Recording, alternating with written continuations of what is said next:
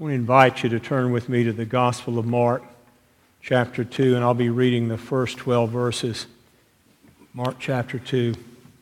A few days later, when Jesus again entered Capernaum, the people heard that he had come home. They gathered in such large numbers that there was no room left, not even outside the door.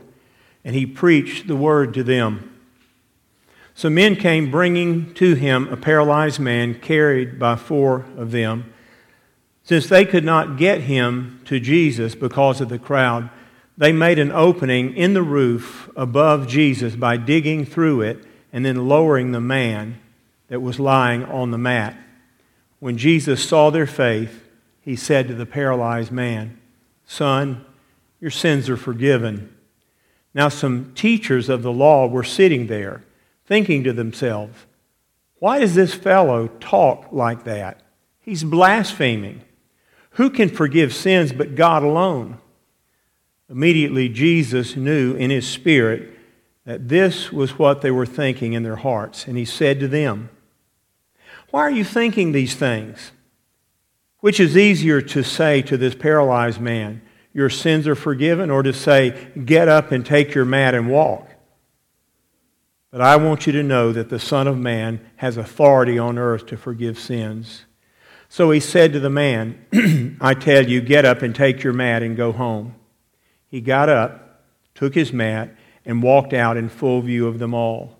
This amazed everyone, and they praised God, saying, We have never seen anything like this before. Jesus was God there in creation he was well aware that creation, namely Adam and Eve in the beginning, had a choice to make. They had to choose to believe and trust their Maker when He told them to stay away from the tree of the knowledge of good and evil. But they already knew, He knew that Satan had already fallen. Satan, or Lucifer as he was called as an angel, had already willingly sinned when he coveted what was not his, but God's alone. Jesus knew of the entrance of sin and the potential of creation's failure and fall. In fact, he was already pledged to die for that. And yet, in that, he redeemed us all from every sin we would ever commit. You know, it's an amazing thing when you realize how much God loved us, knowing that we would make the wrong choices, and we all do. He still loved us, and He gave us a way of escape. When we think about the determination that we can have and the commitment that we can have towards Christ, let us also be aware of the commitment that He has to us and the reality that we are called to have so great a faith in Him. The reality is that in life, many times, we find ourselves in situations that are frustrating we can find ourselves going away from Him in a way that, that we would have never dreamt of going. We can lose our sense of perseverance and we can simply collapse. Yet God loves us so that He's given us a way to move away from that. Jesus knew what was going to happen, and He knew that sin would taint everything about us. He desired to save His creation to the uttermost not just from the penalty of sin, but ultimately from the power and the presence of sin. You see, every single failure of creation was brought about by sin. Whether it was the failure of a bridge to stand and not collapse, or the inability of a tree to survive in a desolate region. Whether it was someone who made the wrong choice and selfishly went their own way away from God, or the sin that was conjured up in our DNA over generations of sinning. All these things are the product of sin. And God, through Jesus Christ, came to redeem us fully and totally, not just mankind. Remember, Jesus didn't die just for us, He died to restore what sin had broken. And there's so much more broken than just us. Creation is broken, relationships are broken, lifestyles are broken, The future is broken. The world is falling apart without Jesus Christ, and because of him, we have hope. Jesus' priority went beyond the physical needs of men, it went to the fallen souls of everyone. I'm intrigued by what people consider important today, the priorities that they hold significant. Some people live to make the right career choice or to get into the right school. Some people want to be able to buy a home in the right neighborhood. They want to get to a certain tax bracket, or they want to have two houses instead of one, or possibly to have that boat that everybody dreamt of having, at least until they had it, and then they wish they'd never seen it. The reality is, we all have priorities in life, but the, uh, the realization is these priorities sometimes can leave us. Sometimes, in the midst of going after what we think is so important, we understand how insignificant it really is. Some people put God on a lower priority than their dreams, and in life they figure out that they're traveling the wrong way. God allows, as the pundit said, U turns. He allows us to change in midlife to make a decision to go closer to Him. He loves us that way. And because of that, we've got to be willing to listen to Him. Sometimes our dreams aren't His dreams and desires for us. The story we're looking at in Mark 2 today gives us an interesting look into the priorities of Jesus as He's reaching out to the lost sheep of the house of Israel. But I want you to understand this. He fully understood the needs of all of mankind. And he knew that sin had brought so much more in the world than just separation from God. Sin has brought every horrible situation that we could ever incur to us. There's a reason why Moses was given these words in the Ten Commandments that the sins of the parents are passed to the children to the third and fourth generations of those who hate me. The word hate there doesn't mean despising God, it means that they're living in sin. And sin brought about the diseases in our DNA that are handed down from one generation to the other. I carry several of those from my predecessors in my genealogy. You do too. God will one day free us from all of those, and I'm so thankful for that.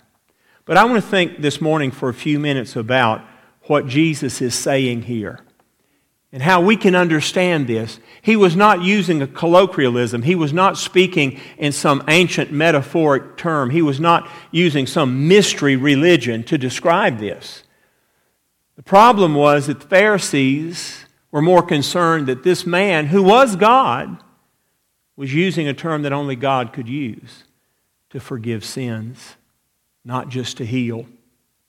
The first thing I want you to notice is this that Jesus' priority was to forgive sins, not to be politically correct. In our world today, there are certain phrases and words you better be careful about using, and, and you better be pretty simple about that. But sometimes the plainest words don't always work. There was a, a young man that walked into a doctor's office one day and immediately the lady looked up at the reception desk and, and, and she looked at him and she, and, and, and she said, What are you in the doctor's office for? And he said, Shingles. And she said, Walk over there. And so he walked over there. And the lady immediately did a triage. She listened to his heart and she took his blood pressure and, and she weighed him on the scale and they stuck him in a room and they gave him a gown and he's standing there holding the gown and she said, Well, put it on. We're in a hurry. He does, and standing there, and she said, What are you here for? He said, Shingles. Well, about that time, the doctor walks in. He's got his button, his, his, his, little gown fastened on the side by the buttons, and he looks and he said, Well, what are you here for right now? He said, Shingles. And he said, Well, tell me about it. And he said, They're on the truck, and I need to unload them to put on your roof. He just was misunderstood. Sometimes we're misunderstood. Sometimes, in the midst of living our life, we just don't communicate with God. I've got some good news for you. God understands what you're going to say before you say it. You know what God hears most plainly? Tears, sadness, doubt, frustrations, anxiety. He hears all of that. He, he knows that. Jesus was in Capernaum. Mark calls it coming home. I like that. That's, that's, a, that's a good term. Notice the people were gathering there to hear him preach, and, and, and there are five guys that show up. One man that's paralyzed with four of the best friends you could ever find. And they didn't get discouraged. This story is usually used to talk about people that are not quitters and how determination should work. But I want to think more about the determination of the master than those who did what they did. You know the story. Flat roofed houses, they'd put boards up there, they'd cover it with a type of mud that would dry quickly, and then they could walk on the surface of that, and many times they'd lounge on their roofs at night. I wouldn't recommend that Selma. People look at you funny when you do that here. But the reality is, they knew another way to get to Jesus. And all they had to do was get this man to Jesus as they lowered him down, it had to be quite a sight to see. And Jesus knew already the man was coming. But when he looked at him, Jesus wasn't just looking at a man who was paralyzed and couldn't walk. He was looking at a man who had suffered the generations of sin in his family the poor choices, the bad diets, uh, the inability to find healing an ability to have medicine as we do today to trace out those problems and, and to isolate them and eliminate them. He saw all of those things. That man suffered not just from the inability to walk, yes, that was his primary concern, but he suffered because of generations before him had sinned. We're a fallen race of, of people, you do know that. We humans are very flawed. As one preacher put it, and I, I liked it this way, he said, You know, we all, all of us came from a lying farmer and a drunken sailor. The farmer was Adam, the sailor was Noah. We all came from them. We all came from the, these sinful people that generation after generation continued to sin. And God looks at those layers of sin and He sees how we deteriorate. And it decimates the human race and the human condition. Jesus looked and spoke truth. He said, Your sins are forgiven. What he meant was not just are you healed, but you've come into a relationship with your Creator. You're going to be healed ultimately. I remind you, not everyone that was healed by Jesus remained healed. They all died. Lazarus was raised from the dead, but he eventually died at some point. The reality is, we've got to understand the importance of, of being in that relationship with Him because that relationship that continues through this life into life eternal will give us the healing that we truly need. I'm, I suppose that we could see how Jesus is going to use this as an opportunity to confront some of his enemies, some of the ones that had opposed him there. He knew they were there, he knew what they were going to say, he understood their hatred and bitterness. They had seen plenty of supposed messiahs. Many people had come to heal, all had failed. Remember the story of Peter, James, and John when they came to preach? And they were taken and they were brought before the Sanhedrin. And Gamaliel, one of the wisest men that ever lived, they brought them before him and, and they said, What should we do? And I love the answer that Gamaliel gives. He said, If they be of God, we can't resist them, but if they're not of God, they'll fail. And that's so true. But the people who are watching Jesus wanted him to fail. The more he spoke about the problems with the religious leaders of that day, the more they despised him. They thought surely he's going to come and say, Thank you for doing such a good job. You're the reason that Israel is still intact. But the reality is, it wasn't. They had squandered what they had on themselves. The religious leaders looked like wealthy Roman senators, not like the poor Jewish people there. They had distanced themselves by laws and had made the people seem inferior. The second thing I want you to think about is this Jesus' concern is not for our perceived needs, but for a restoration of our relationship. Jesus could give us simply what we need right away. And as we pray, we say, Give us this day our daily bread. But our daily bread is not enough. We need something beyond that. If, if He met every need that you had in this life and then didn't save you, then what good is it? You'd live a better life than most people, but then you would die and go to hell.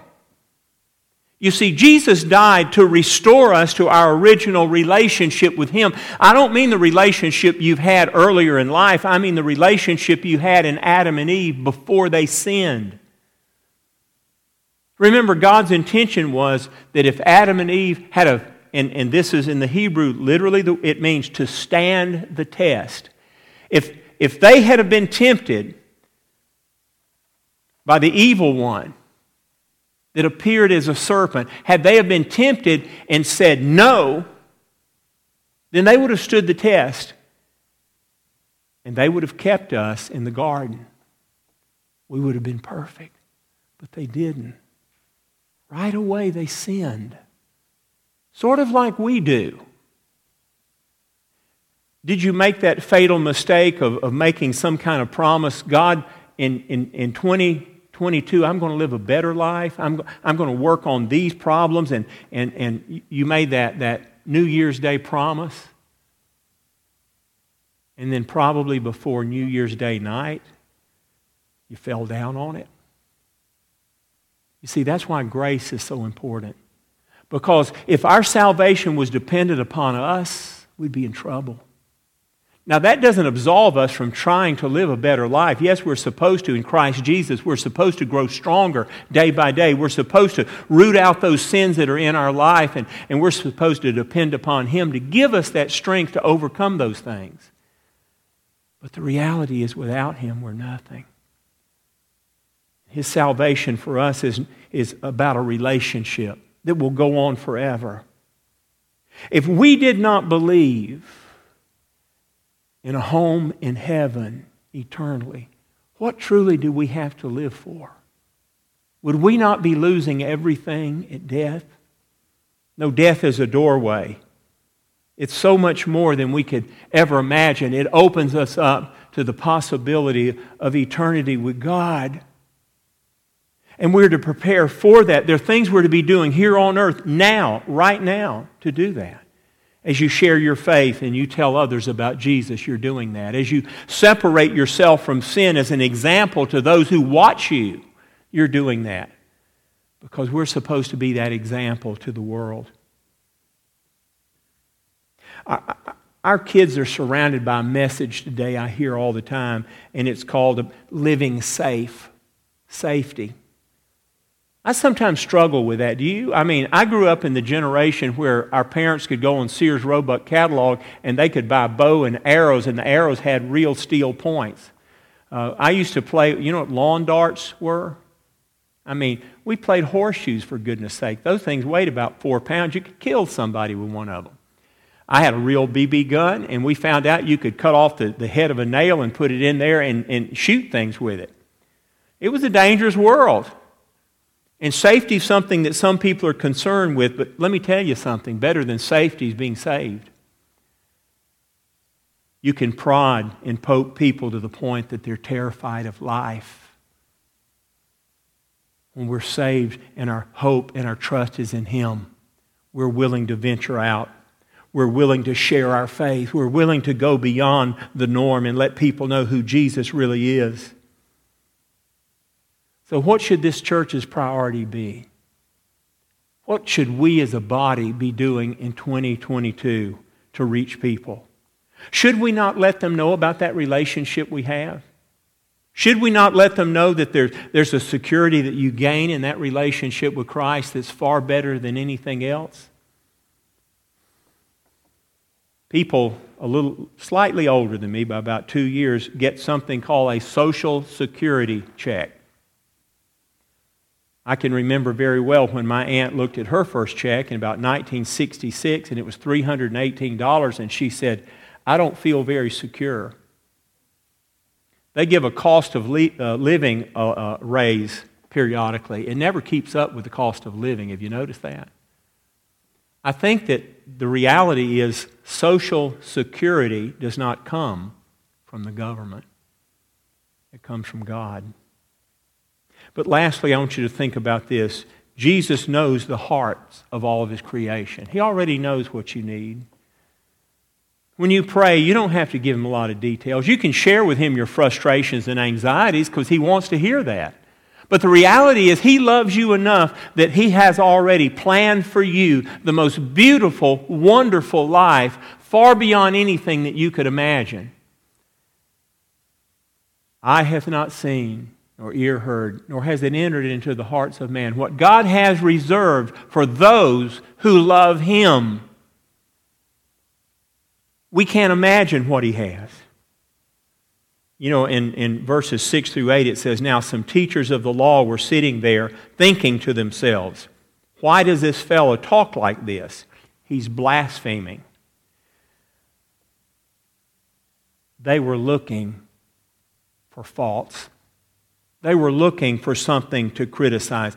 I remember so well when I entered into my doctoral studies, one of our professors who was a, a right remarkable Christian cynic at the time, made this statement.